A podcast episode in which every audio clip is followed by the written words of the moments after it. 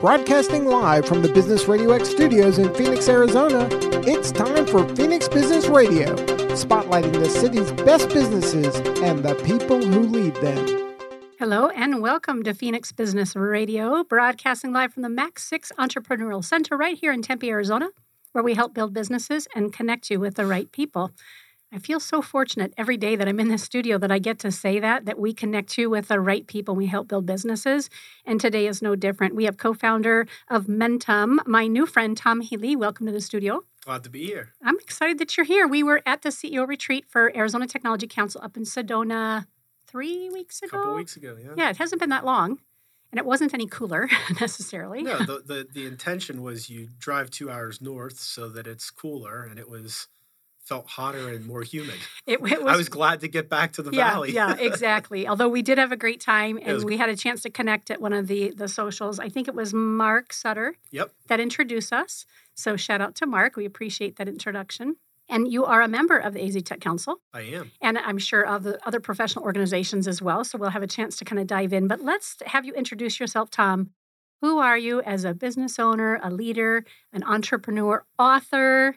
And then, of course, the co founder of this, I think it's fairly new, this yep. new platform called Mentumm. So you've got an hour. I'm just going to sit back and listen. Well, yeah, it's going to take an hour to get through all of it. But I'll, I'll, I'll spare uh, you and the listeners the long version and give you the short version. I am a lifelong entrepreneur.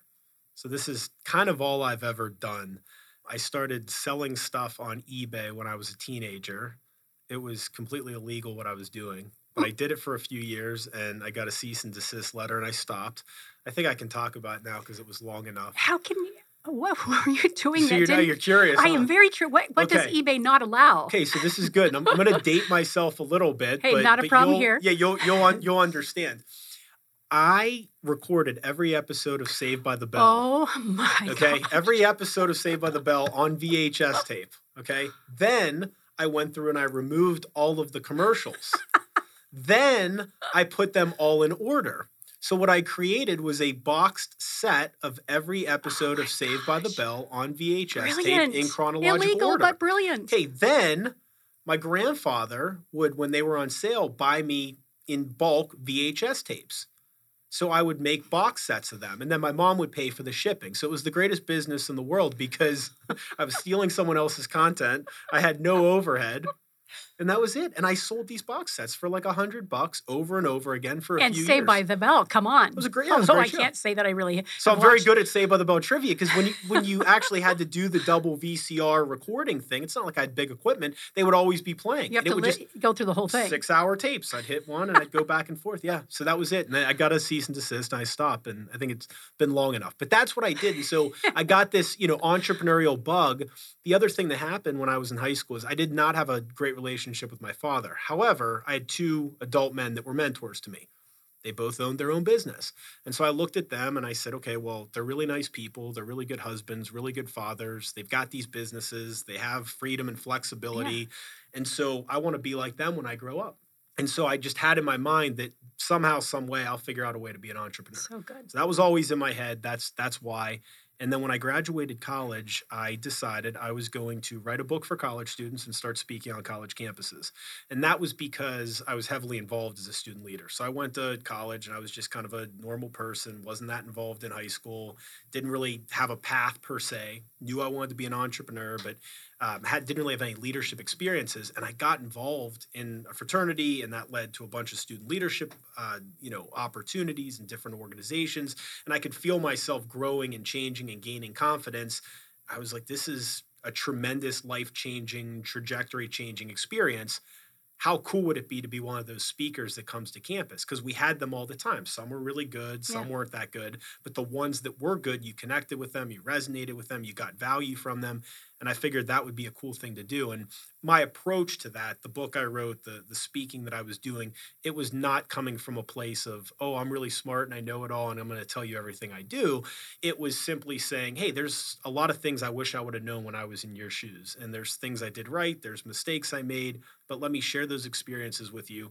Let me do a assessment of thousands of people what they would do differently if they were in their 20s, what they learned from their 20s. So I aggregated all that data and then I sprinkled in some stories of here's what Oprah did, here's what Jeff Bezos did, yeah. famous people that did something significant in their 20s that we could learn from. So all of that got me out on the speaking circuit and opened up a lot of opportunities for speaking and consulting both in higher ed and then in with companies as well because I had business leaders saying to me, okay, you're speaking to all these students and you kind of understand what makes them tick. And we're having a really hard time recruiting, developing, retaining younger people inside mm-hmm. our organization. Can you help?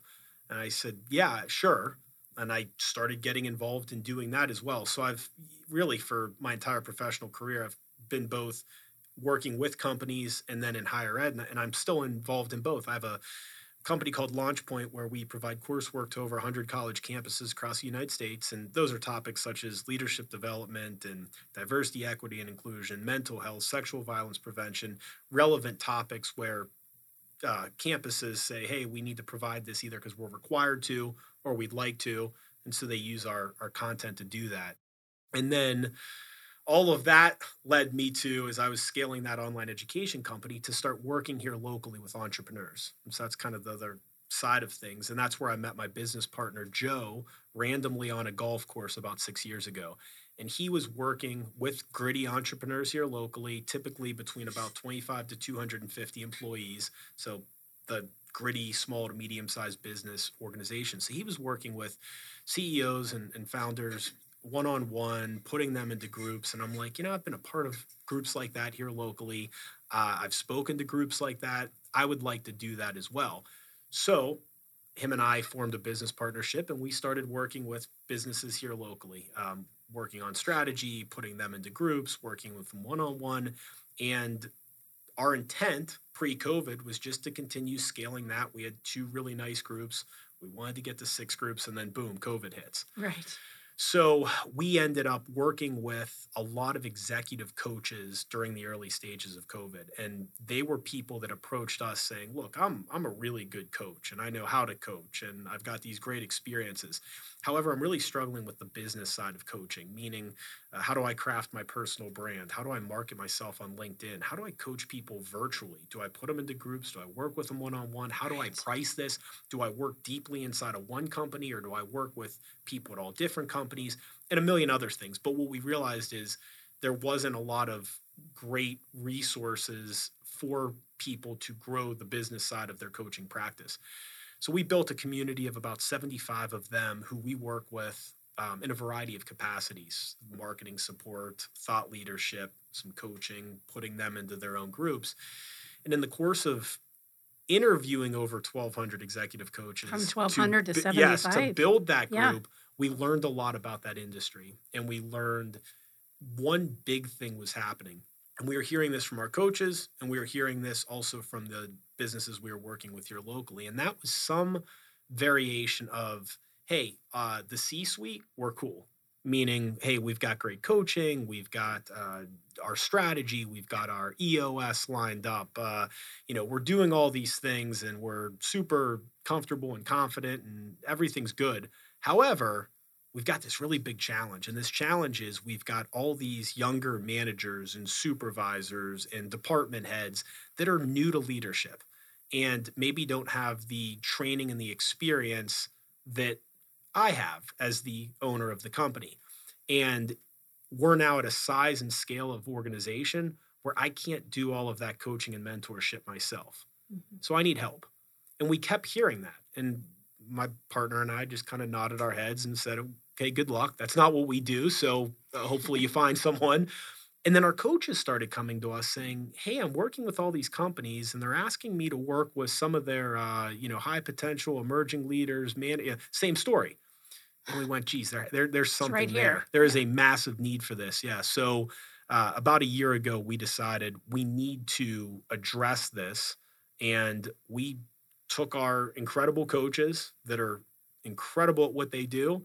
We put them onto a piece of software, and then we go into organizations and say, give your people access to incredible high level coaching at a reasonable monthly investment.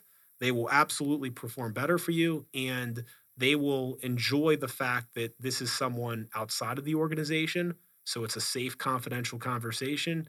And it's someone that they choose, meaning I want to work with someone that looks like me or has experiences like me or someone that understands my industry or someone that just looks like a friendly person that I'd like to confide in or someone that has a hobby of mine. Whatever the reason is it's someone that they're able to open up and confide in which as you know makes for a much better coaching experience. So that should set the table Yeah, for kind of my backstory and, and, Yeah. and what I'm up to. Yeah. It's exciting, and so many uh, different aspects of your career lead to this opportunity. So, when I get to decide on Mentumm, who I, I do get to decide, right? I'm the employee, Mhm. and I have I'm showing potential, and, and the team that's leading me says, "Hey, we'd like to provide you this opportunity." They're not picking my mentor for me necessarily. I get to choose Correct. my my coach. Yep. I love that. Yeah, and again, the, the two big reasons for that, and, and we get pushback. Okay, we we get companies uh, that say, "I want to pick the coaches," and we really don't like that. The other thing that we hear a lot is, "Well, I want to know what's going on in those sessions." Another thing we hear often is, "Well, what if they just talk about personal stuff the entire time?" So the reality is, is if you want to spy on your employees, we're not a good fit for you Right. if you are concerned about them spending some or all of their coaching time talking about personal issues, you're also not a good fit for us because a smart business owner, a smart CEO understands that personal and professional all blend together. And if there are personal issues that we're navigating, we can't focus at work. Correct. And if we can't focus and we can't engage, we absolutely will not perform. And that's the, I mean, that's the big issue. You know, you hear all these buzzwords, quiet quitting and this and that. And at the end of the day, the, the crisis we have right now in this country is around engagement. It's an engagement crisis. The Mhm. engagement is at a historic low. People are not engaged in work. And if you're not engaged, or their own lives often. Yeah. And, and so that so I, I say all that to say that who cares what someone is talking to a coach Right. about the point is there are issues challenges roadblocks impediments that are preventing someone from operating at 100% capacity they're not engaged for whatever reason until they solve that they can't perform and and if it's especially on the personal side if someone's going through a tough breakup or they just moved to a new city and they're experiencing a lot of loneliness or uh, they're dealing with an aging parent who's having health issues. Those issues are preventing them from being able to focus at work, you're not getting the best of them. So until they're able to talk to someone, they can't perform. And, and most importantly, these are issues that someone typically will not, rarely will, bring to their employer. And if they do, employers often aren't really on the uh, very receptive end of trying to help them navigate that Sure. because and- it feels like it's out of context for what they're doing. However, say a company does provide the services through Mentumm, and I, regardless of what I'm talking to my coach about, if I know that my employer cares about me and my coach is helping me be a better version of myself, then then that loyalty factor, that opportunity to say, I, I want to stay with company XYZ because they've they've invested in me Yeah. and I I'm, I'm getting a handle on the things that I need to handle. Yeah, and, and and by no means am I going to tell you that what we do or what anyone else does is going to solve every problem. But you know, we look at things in terms of you want to attract the right people, Yep. you want to keep them longer, you want them to be very engaged, and you want them to perform at a high level. And we feel that if you're providing executive coaching to someone, they're more likely to want to work there. They're going to probably stay longer because your competitor may not offer that to them they're going to be more engaged in what they do because they have a development opportunity that is all about them, which is the the important thing here. And then they're ultimately going to perform better because they are more engaged. And that's a big thing. So, you know, one of my big pet peeves is there is an incredible amount of time and money that's wasted on learning and development. Most of it's it's very nice and it's better than nothing. But at the end of the day, I look at learning and development and I say there, there's only one reason to do it, which is you want to change people's behavior. You want them to do better. You want them to learn. You want them to create a new habit. You want them to solve a problem better. Well, if you're not changing someone's behavior, then what is the point? Well, there is no point. You're just wasting your time. You're wasting your money. You're wasting their time. They know it. You know, so a lot of this stuff, especially large companies, they just throw this stuff. I, I use the analogy of like throwing a life raft at them, like, oh, here you go. The one- the one time thing. Hey, come Yeah. to this lunch and learn, or come to Yeah. this webinar. It- it- it's not whatever it effective and they they don't pay attention and, and and here's the thing i mean think about this you now have virtually all of us I, I say younger people but really all of us we're now using products that are based around us so netflix has our list it has Mhm. our recommendations and we choose on facebook or instagram on twitter who we want to follow who we want to engage with we're in control of all these things and it's all about us and we can customize our own experience so, from a learning and development standpoint, what do you think is going to happen if that same person that can customize everything else in their life from a content standpoint, you're giving them something that is not specific to them? Mm-hmm. It's not even specific to your industry. It's just cookie cutter stuff. It's not going to be effective because they are not going to be able to connect with it because it's not about them. That's why one on one coaching, it's all about them. It's their issues, it's their problems, it's their opportunities. The engagement level and the impact is far greater the other thing too with you know kind of the cookie cutter learning development stuff is and I, I just posted about this this week on linkedin you do a search on google of how to be a good leader there's billions of pieces of content that are all free and in the public domain and you go on youtube and there's 326 million videos and these are great ted talks they're harvard courses they're MIT courses that are for free in the public domain. So why do you I mean if someone wants to learn, they'll be able to learn. If you're going to provide learning and development, it's got to be specific to them and it's going to be very very deep and meaningful. It just can't be more content that already exists. and continuous. Absolutely. right it's again it's not just a one time thing it's it's holding somebody accountable Mhm. and again very personal for them whatever that is whether it's business related or it's home or a combination of and how long has mentumm been around a little over a year Yeah, we I mean this this hit our radar a year ago, which was, you know, this problem inside of companies. And so built the MVP from a software standpoint. Uh, we already had the relationship with the incredible Yeah, coaches. They had already been vetted and we had a great relationship with them. And yeah, so we're we're off and running, and I mean it's it's been very well received. Um, I knock on wood, uh, everyone that's joined the platform, every organization is still with us. so good They're happy. Yeah. Uh, they're along for the journey. You know, it's it's funny because sometimes we tend to want to act like we've been around forever and oh, you know, we're great and we have everything figured out and you want to look like a really big company. And I've listened to some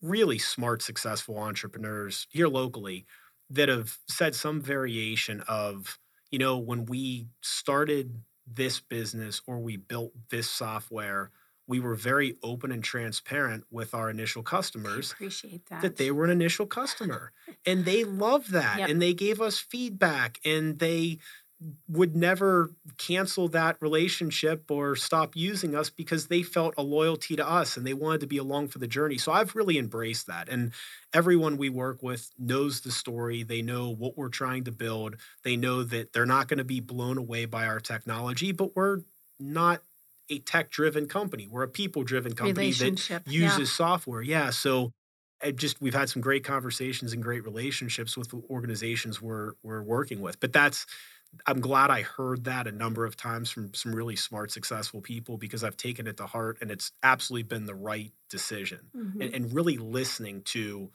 those organizations. What do you like? What don't you like? What do you want us to do? What's on the punch list? And then they take, you know, they feel like they're part of the team where they're helping drive what the future of our platform Yeah. looks like. Good. Talk to us a little bit more about the coaches. So you said you had a, a pool originally of about 1,500. Now you, you've narrowed it down to 75 vetted coaches. Are you growing? And then who is a good fit? Are these folks who only work for Mentumm or do they have practices on their own? Tell us a little bit about the coach. Yes, they all, they all have private practices. They coach for a living, but our coaches look a little different than maybe other platforms um, or or the coach that you may have in mind or a coach that you've worked with in the past. Um, there, there's a couple things that are kind of non-negotiables for us, and and the first one's a little silly, but I mean it when I say it. They're really nice people. They are just Why is that silly? well because sounds it's- pretty it's- paramount to me. It, yeah, and I just I don't maybe maybe it, I, I put it on the website and then it's like yeah should we put that on? Well, it's the truth, and they're just nice people. They're just really really rock well, solid. no one wants to go get coached by the asshole. Yep. And and and they're not there. There's no ego. They're not a jerk. They um you know don't have this inflated view of themselves. They're just really good people. They have a passion for coaching, so they got into coaching for the right reasons. It wasn't, oh, well, I'm laid off and I don't know what to do. So I'll go spend the next Mm. couple weeks getting a coaching certification and call myself a coach. These are people that have been in the C suite, they've run organizations, they've led teams, they've been in the trenches, they have wins, they have great experiences. So, very, very high level, but they have a passion for coaching. They love helping people, and they've been doing it in their entire career, even if they're quote unquote new to coaching. The last thing that's important too, and this, there's a lot of people and a lot of philosophy out there around what coaching is and isn't. And and I think that coaching mentorship they mean different things to different people. There's different ways to go about them. There's absolutely no right or wrong. I will tell you that our philosophy and the philosophy of our coaches and what we know that the organizations we work with want is what I would call very action oriented coaching. Meaning, I'm not going to spend an hour asking you, how do you feel? Why do you feel that way? Why do you think you feel that way? Why do you think that you feel that you think that? You know, and we do that for an hour, and it's "Oh, okay. Session's up. Uh, it's very driven on. Okay, these are the things that you said you were going to do. Did you do them? Yeah. If not, why? Okay. And what's your next deadline? and what's your net? And what are the things you're going to do Mhm. between now and the next time we talk? And those that happens at the tail end of the the session. The primary purpose of the session is not for the coach to pontificate. It's not to tell the same stories and anecdotes over and over again. It's to look at the person they're coaching and go, "How can I help you today? Mhm. What's on your mind? What's keeping you up at night? What decisions do you have to make?" Uh, you know, and, and and really figuring out those issues. So it's all about them. But yeah, we're we're very proud of the quality of the coaches, and, and that's tough to convey.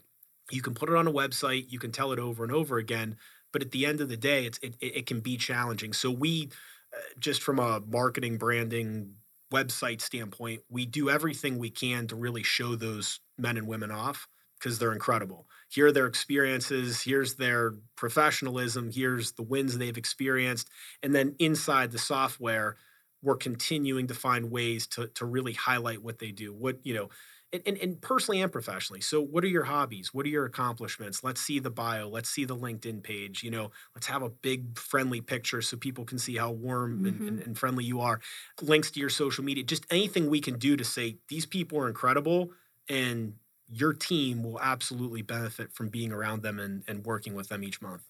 And are you looking to add more coaches? We are. Yeah. yeah. So we have about 75 on the platform. We have another, I would say 75 or so queued up. We did not put them on the platform because we didn't want people to get angry if there weren't opportunities for them. So we said, okay, hold off. Um, Smart. but we're always looking uh, for people and I, proactively. I mean, you know, any, anytime someone, one of our coaches or an organization we work with says, hey, I, there's someone I'd like you to connect. We'll spend a half hour with them. We'll get to know them. We'll have them submit, you know, we don't call it an application, but submit their information Sure. and we cross reference a number of different things and and and a lot of it's just gut feel i mean we just know who is a fit for the organizations we're working with and, and who isn't hmm What is a coaching culture? Can you talk to me a little bit about that? great question so in very very simplistic terms what we found was there's something very specific that all companies want they want results.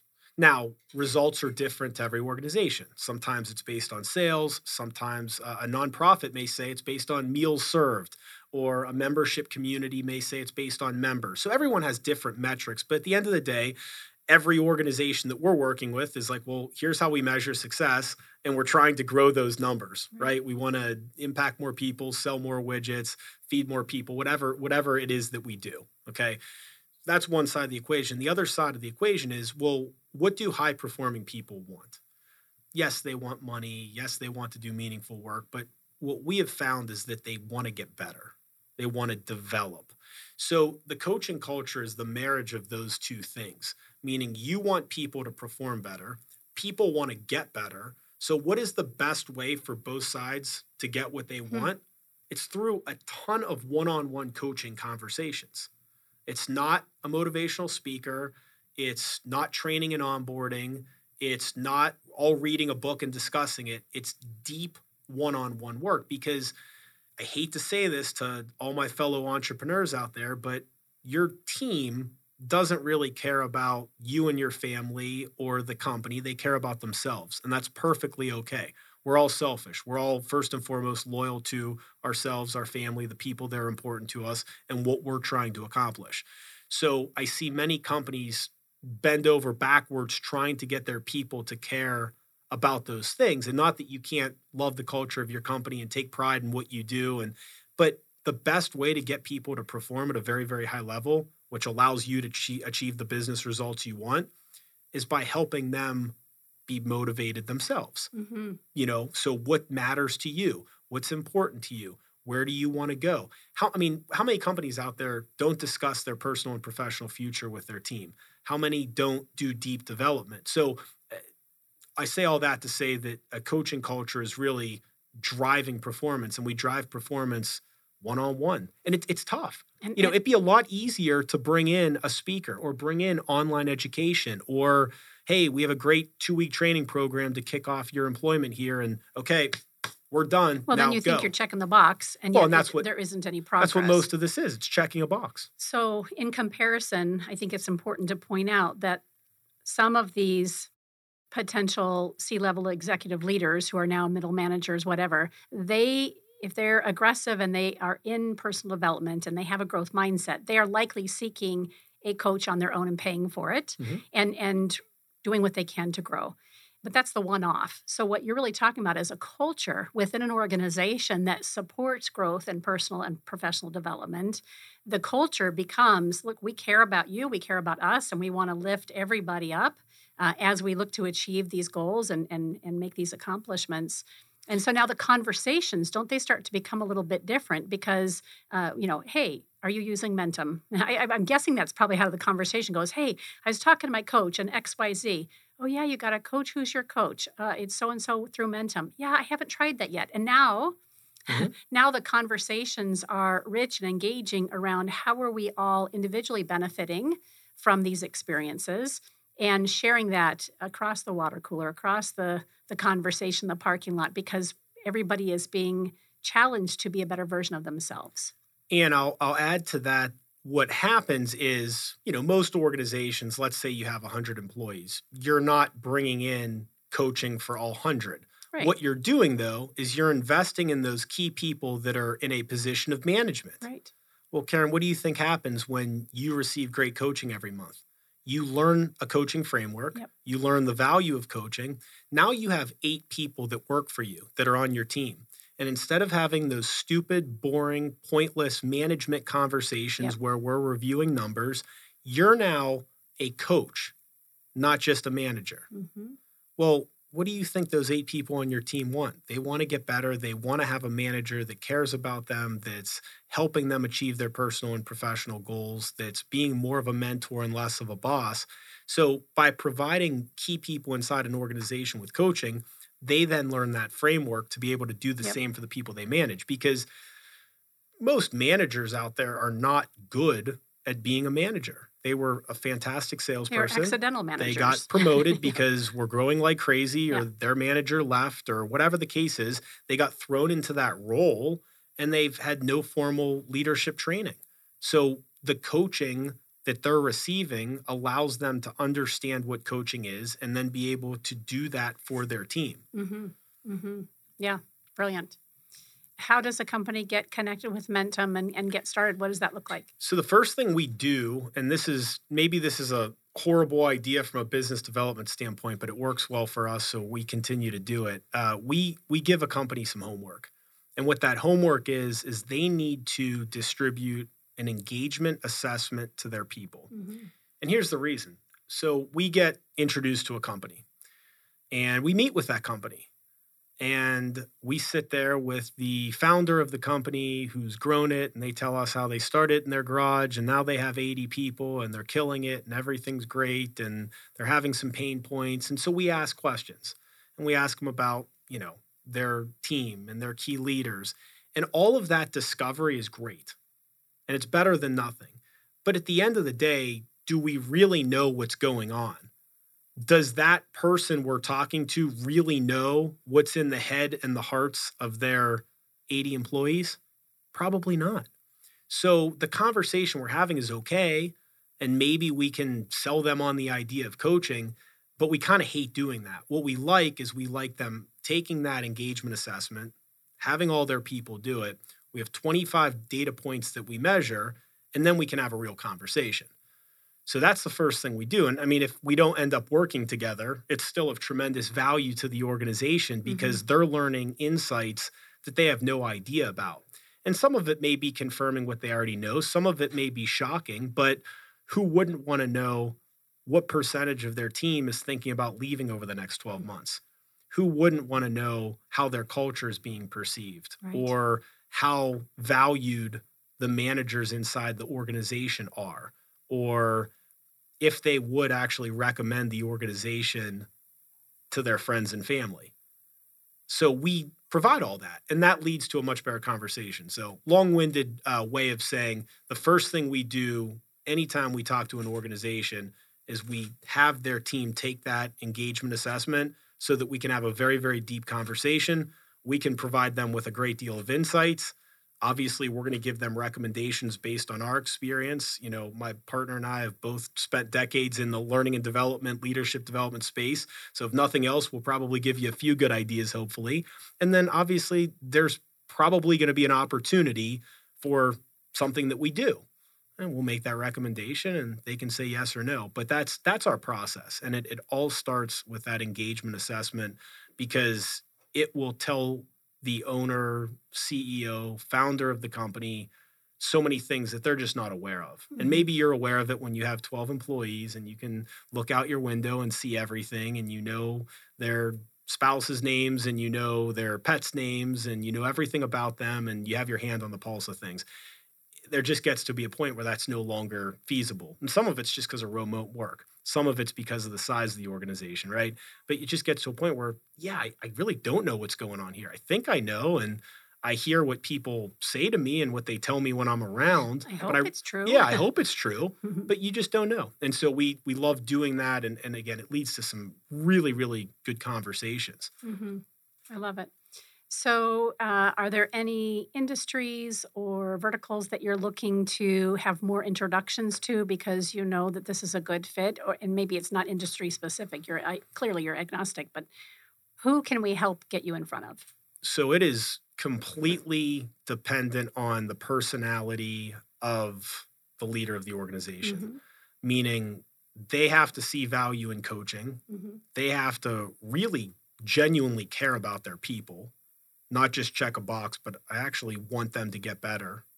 They have to be willing to relinquish control, meaning other people are going to be talking to your team. Yeah. And they're going to be talking about things that you're absolutely not going to be privy to. And we are not going to report back to you exactly what was said. Right. And you have to be okay with that. So I'm sure that that eliminates 50, 60, 80% of the CEOs out there because mm-hmm. most of them are not receptive to coaching and most of you right i mean so yes, you know so we're so it's a little i won't say it's a needle in a haystack that's a little dramatic but you know it's really a certain personality of leader mm-hmm. that is a good fit for us and i'm thinking correct me if i'm wrong i've noticed that covid has opened the the gate a little bit more or the threshold for more leaders and business owners taking a look at how they're leading, their mm-hmm. capacity to lead, and their own awareness around professional development and where there are blind spots. And so, I'm I, what I've experienced just in the conversations we've had here and the executive leaders that I coach, folks are saying, I think I've been doing it wrong, or I know there's a better way to do this. I just don't know how to do it. Mm-hmm. And so Mentumm gets to come in and, and help support that. Yeah. And, and step one is that person that you're describing, they have to get it. Mm-hmm. They have to see value in coaching. They have to receive coaching. Yes. So all of that has to happen. And I believe it. I guess my point yes. is, I see, and are you? I'm seeing more and more leaders saying, "Okay, there is a better way now to do this." Yes. now the next stage is they have to say, I want to provide this for my team. The issue we run into often is I have an executive coach as the CEO of the company, and she's not cheap. She's really, really good, but she's not cheap. And she's really, really busy. So she doesn't have the time to coach my 15 department heads. Mm-hmm. And even if she had the time, I can't afford her. And so it kind of ends there. Hmm. So what we have to do, why I'm sitting here today, why I will speak and do workshops and do engagement assessments till I'm blue in the face, is because we have to tell our story that, hey, you actually can provide incredible executive coaching to key people inside your organization at a very, very affordable investment. Mm-hmm. I mean, it's it's two hundred and fifty dollars a month. Mm-hmm. It's it's nothing. So per employee, per, employee mm-hmm. per month. So you know you're paying someone a nice salary. That salary's probably gone up over the past few years. Yeah. And how do I protect that investment? How do I get the most out of that investment? I mean, what we're saying is for three thousand dollars a year, you can get that person that's making six figures perform better. Oh, and it's not just them that's going to perform better. You're teaching them a coaching framework so they can get the best out of the six people that they manage. Right. So the effect of it relative to the investment, I mean, it's it's nothing. There's a ripple effect. But we have to tell that story because people are not Googling us or something like us. And and yet I know they're looking. Yeah. Oh, so yeah. But we have to we have to that's that's the that's yeah. the fun game I'm playing. Yeah. But that's why I'm here. And I think that, you know, just in terms of business development in general, things that worked five years ago no longer work. You right. know, the whole, hey, I'm going to send a nice, warm, friendly message on LinkedIn explaining what I do to the right person, and they're going to respond and we're going to have a cup of coffee. Doesn't happen no. anymore. The no, emails the LinkedIn. And I mean, I did that for years and I met some incredible people. Yeah. Yes. And it was fantastic. But COVID ruined that for everyone because it's just absolutely filled with garbage out there. Mm-hmm. So the good people that are well intentioned and have a great product or service and are really, really nice people, they can't break through that. So you have to do other things. There's so things. much other noise. Absolutely. Yeah. So, but you know, it's it's it's the reality is is you have to do the things that people are not willing to do. Right. And that's speak for an hour for free. It's write a book. It's get on podcast. It's get away from your computer get out there in the community.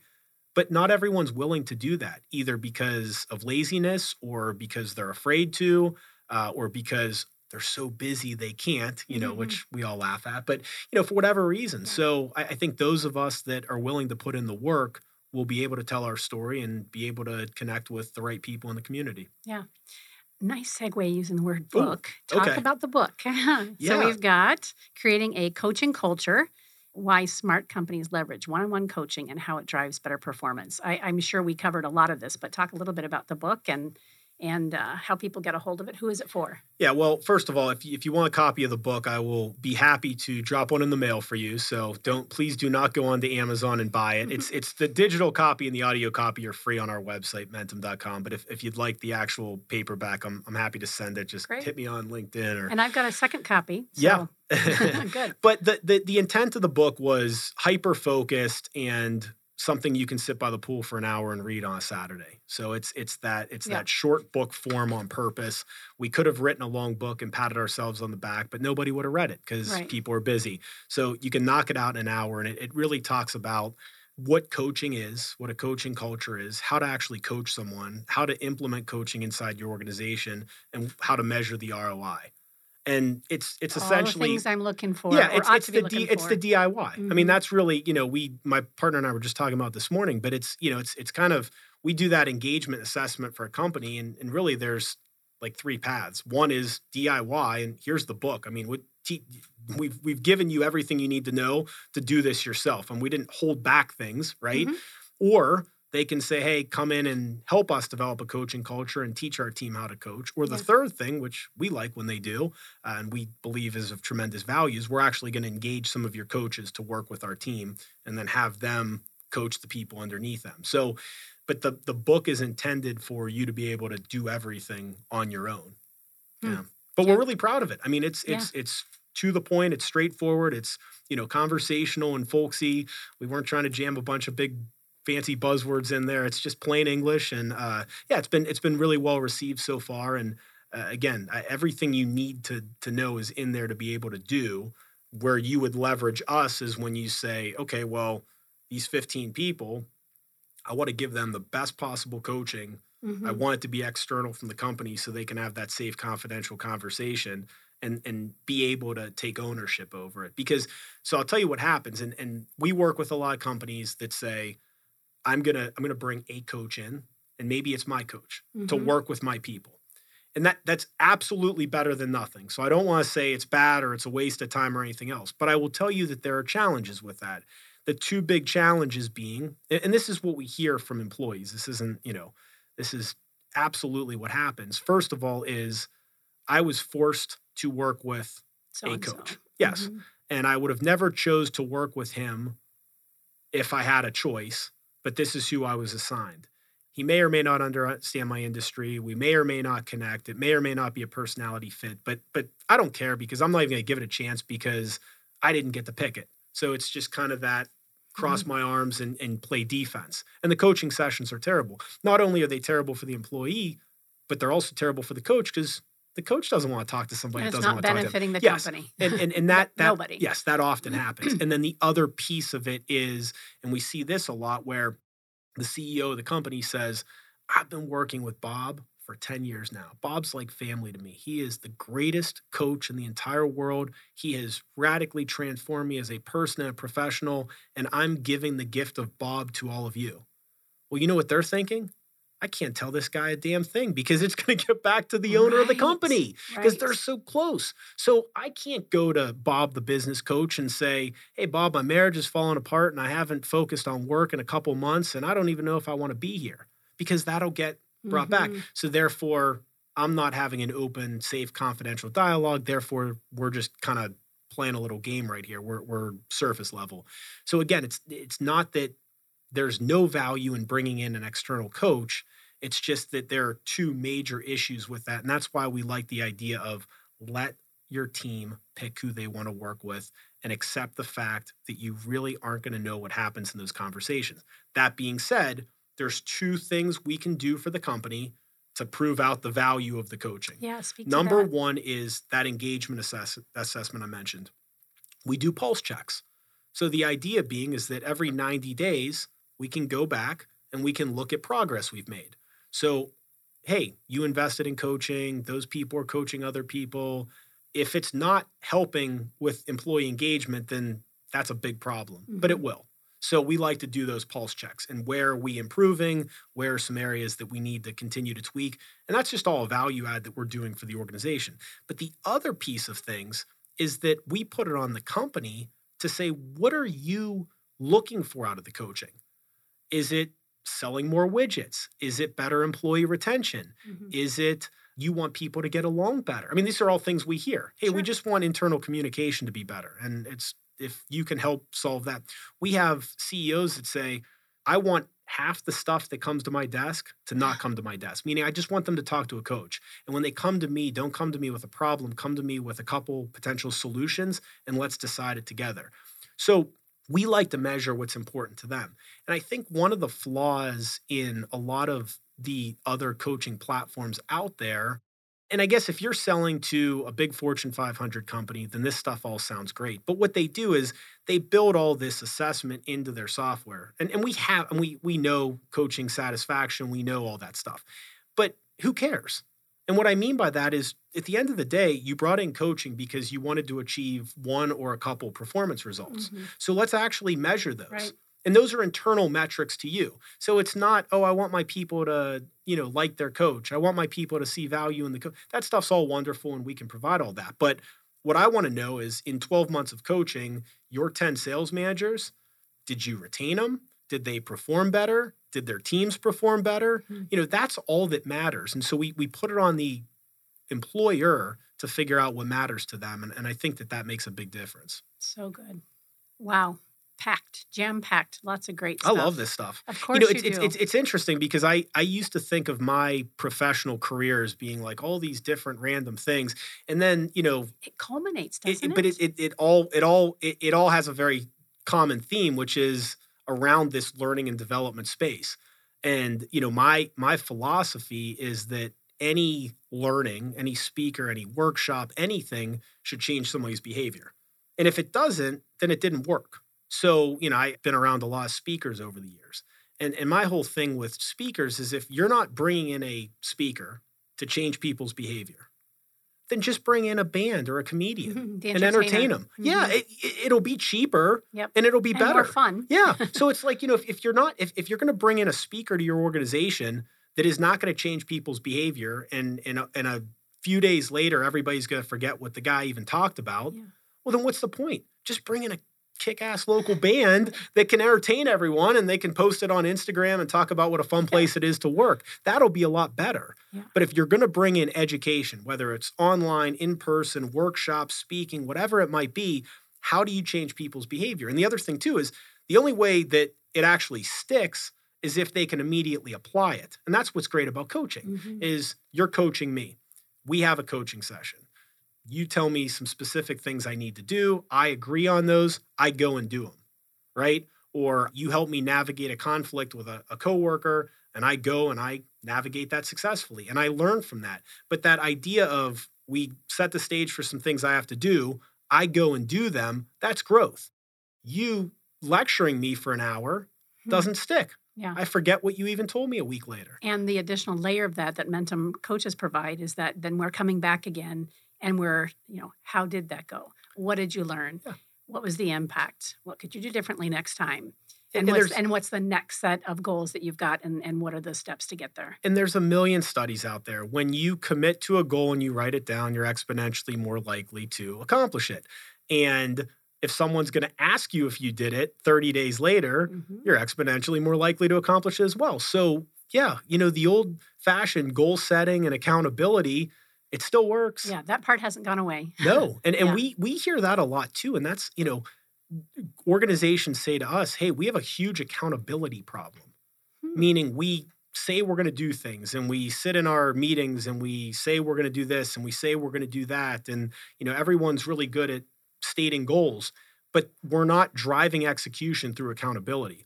So that's a big piece of not that I would want to market ourselves as being, you know, external accountability partners, but we are. Mhm. And I guess if I hear it enough, then maybe I need to tweak some copy on our website. But I mean, that's not something that I would think to lead with. But gosh, the, the more companies I talk to, it's That's what they're saying. you know the the two fifty a month is worth it if you can go to our key people and just drive accountability. If nothing else, just make sure they do the things they committed to doing right? and they that they committed to in our quarterly meetings or our monthly meetings or they're meeting with their supervisor or you know we have all these great metrics that we're trying to measure each other by and we say we're going to do all these things but they had someone externally holding them accountable to it there'd be a lot of value in it Yeah. that's a big problem Yeah. Well, and when you guys are positioned to sol- help solve. Yeah. Tell us again how folks can find you. Uh, You're on LinkedIn. I'm on LinkedIn a lot. That's the best place to find me because you know my contact information's on there, and you can send me a direct message if there's anything I can do to help you. I publish a lot of content that's related to this stuff, so I you know try once or twice a week to put something meaningful, not the fluffy stuff, but Yeah. the the real meaningful stuff that you you know it's you know it's uh, meaningful if it disrupts and, and annoys certain people. So that's and I don't I don't mean to be I don't provocative. set out to do that. Yeah, I don't I don't mean to be provocative. I don't want to push buttons, but I know I say things that there's people that look at and you know they disagree with. And good. I mean if because well, then they're not. yeah, if all you're going to do is put on, you know, if all you're going to do is put common sense stuff that everyone can agree with, then nobody's going to learn from that. Yeah. So I like to, you know, talk about what's wrong with L and D and how to build a coaching Good. culture. So LinkedIn's great. Tom Healy, H E A L Y. Um, if you want a copy of the book, send me your address. If you're close enough, I'll, I'll, I'll drop it off in person. Hand But delivered like I I'm, I'm doing today. a lot more in person stuff, and I I didn't do any in person stuff for a few years. Not Yeah. just because I think Zoom created a lot of horrible habits. Yep. And it was, oh, I can just, you know, talk to 10 people a day on Zoom and I don't have to leave. And oh, Yeah. this is great. But you're not building deep, meaningful relationships. Right. Uh, you often forget those conversations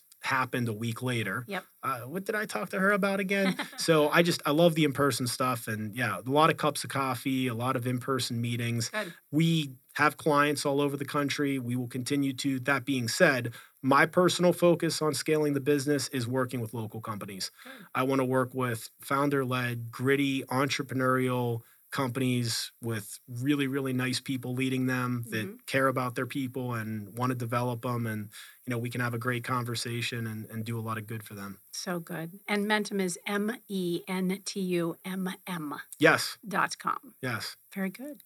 So great to Thanks get to know you having me. better. I'm I'm thrilled. It was just really great to meet you at the CEO retreat. Yeah. In Sedona and just quickly kind of get a feel for what you're doing and then to have a deeper dive uh, today was was not only meaningful but also very inspirational and necessary. Yeah. So look we're, we're forward to, to have continuing the conversation Yeah. and getting to know you better and yeah appreciate you having me Absolutely. You've been listening to Phoenix Business Radio, broadcasting live from the MAC6 Entrepreneurial Center right here in Tempe, Arizona.